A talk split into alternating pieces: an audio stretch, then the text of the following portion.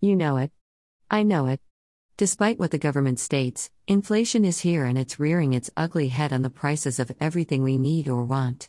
The first thing we need to ask ourselves, before we can find a solution, is why. Here are some of the reasons. Closing the Keystone Pipeline, the job losses, stripping us of our energy independence, the prices of meat going up. Vegetables, have you noticed, are going up. Price of eggs are going up. Price of gas is going up. Price of lumber is going up. Price of steel is going up. The borders are wide open. Child trafficking has gone up 34%. Businesses, many of which are still closed. Entire industries are gutted. The airline industry is being laid off and furloughed again. Thousands of restaurants have closed this past year. Some schools are still closed. Don't be fooled by these government-inspired inflation charts. You and I both know inflation is way above the 2.6% the government lies to tell us. I'm not here to point a finger. I'm here to offer a solution. Our passive income per month is $3,000. Of this amount, $300 per month is put into saving. This is unnegotiable. At the end of the year, this money is used for our annual winter stay in Florida. Again, this is unnegotiable. We've been doing this for 39 years and we're not about to stop now. So, husband and I have to constantly monitor, learn and adjust our living expenses to $2,700 a month. As to inflation, there's really nothing we can do about the rising costs of everything. We have no control. We're like sitting ducks. Inflation is a way a government controls its people and its economy. Debt now is downright cheap. But don't be swayed. This is no time to take on any additional low-cost debt. This is the time to free ourselves of credit. Because right after inflation and our current low interest rates expire, borrowing costs are going to go through the roof. Again, this is how a government controls its people. So, the first thing we all should do is try to lower any outstanding debts we have. It's also a time to put away our charge cards or at least temporarily stop using them if we should be carrying a balance. Rates on charge cards can fluctuate. If you're carrying a balance, you may be in for a rude surprise when your carrier raises their rates. I know the most I can pay off on my OneMain charge card that I use every day is between $1,200 and $1,400 a month. I keep a daily tab on what I have been spending, and as soon as I see myself nearing the limit, I stop using the card. That may mean I'm not buying any more groceries till the next billing cycle. If true, then so be it. We have enough food stocked up to carry us through anything. That includes milk, eggs and bread, all frozen in my freezer. The one charge card that we use offers 5% back on all expenditures. That's why we use it so much. Before inflation, I used to use my reward points as cash back to the outstanding balance. Not anymore. Instead, we've been using the reward points in exchange for gift cards. Since we can no longer afford to eat out in restaurants or even buy ourselves a cup of coffee, I've traded in our reward points for gift cards from Dunkin', Starbucks, IHOP, Cracker Barrel, Panera, etc. I buy them in $10 increments. It's been great to simply go out and get a full breakfast at IHOP, or stop and get a cup of joe from Dunkin', literally, for free. I've been using the gift cards when we're out on the road and money is critical. They've certainly come in handy.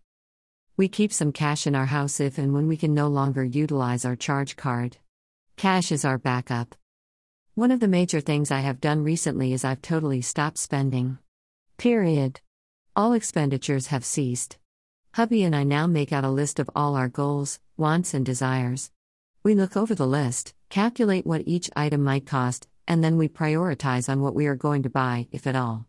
We're discovering that many of the items we were going to spend money on, we could do ourselves. For example, we were going to hire someone to come in and do a spring cleanup of our property. This past winter downed a lot of trees and branches. Rather than hire someone to do this for hundreds of dollars, hubby just bought himself a standard racking system for his John Deere mower that he can drag along the property, and the branches and leaves are cleared out. The racking attachment costs $99 and will last for a few years. I'm still having trouble getting my food bill down to $400 a month. I've been averaging around $460 a month, but I consider this a work in progress. Now, when I grocery shop, before I get to the cashier, I look over my cart contents and ask myself what I can put back on the shelves because I can truly do without. This system eliminates around $10 worth of product. It's a start. Nonetheless, I still need to cut back and do more food preparation from scratch. The other day, hubby and I dropped our dog off at the groomer. Usually, we stay in town and either window shop, buy, or at least stop into one of the many restaurants, and have a bite to eat or at least buy a cup of coffee. Or two. This time was very different. For the first time, we went back home instead and made our own lunch and brewed our own coffee. No extra money spent. While I am on the topic, I'd like to discuss my puppy's groomer. Try as hubby and I might, we can't do everything our little doggy needs. I can give her a bath. Hubby can trim her nails, but because of our dog's constant growing hair and despite our buying all the tools necessary to groom her ourselves, we just can't master it. The dog needs to be professionally cut at a minimum of 6 to 8 weeks. Otherwise, she looks like a mop on wheels. The cost of a doggy professional hair clip is $79. Plus tax. There is just no way that hubby and I, on our fixed income, can afford this luxury for our pet. We've done it twice and just can't afford it anymore. Going to a pet chain clinic is unreliable and at times dangerous to a pet. We've already spent thousands of dollars on her since we got her 5 months ago. We've been responsible for all her vaccinations, wellness vet visits, and took out a zero-interest credit card advance to pay for her spay/neutering at $9.78 over 8 months. Hubby and I discussed giving up our puppy. My daughter and granddaughter would be devastated. My daughter helped out financially a little, but even she has to be cautious with her own spending. Before I would give up, however, I gave it one last shot. I called up a reliable groomer, one whom we had used 11 years ago with one of our other dogs, and asked her what her price was for a full grooming. She quoted me $72. This was unbelievable.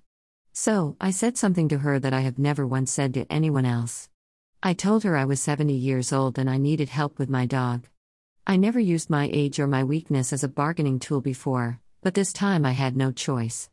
It was the truth. I'm 70 years old and I need help. I told the groomer that I would bath and blow dry the dog myself in the morning. All I needed was someone to just give my puppy a basic cut, clip her hair around her eyes so that she can see, and to cut her nails. I knew the groomer cut dog nails for free because it's in her advertisement. I reminded the groomer that my puppy was only 11 pounds and won't be getting much bigger. After much thinking, and after me holding onto my cell phone for dear life, I was praying and praying she would say she'd do it for $50. Instead, she told me she would do it for $35. SCORE. Our puppy has been saved from being rehomed. I can afford the $35 every 6 to 8 weeks or so. This we can do. And thus our puppy can stay with us forever and ever.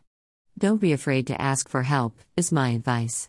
And don't be hesitant to ask for a senior discount. The groomer now has me as a steady, reliable customer, and my little puppy will always look nice and neat. Here's my little girl. She likes to drag her bed into my office and sit next to me while I work on my computer. For Mother's Day this year, I am meeting my family in a park, equidistant for all of us, and we are having a picnic. No more restaurants. No more exorbitant meal cooking. We're packing our own lunches and a few goodies to share, and we're celebrating the day outside, for free, at a park. Summertime is vacation time. This year we are only booking state or national parks for our vacations. At $24 a night, it's a true bargain and truly affordable. I booked one RV vacay per month, midweek, less crowds, from a Monday arrival to a Friday departure at some really awesome locations. All sites have ample hiking and biking trails, pools or lakes for swimming. In August, we will be RVing 1 block away from the Atlantic Ocean near a superb beach for only $36 a night. The beach is down the road, where we can bike to, so there are no car parking fees. Inflation may be on the rise, but if you stop and control your spending, you just might make it through unscathed.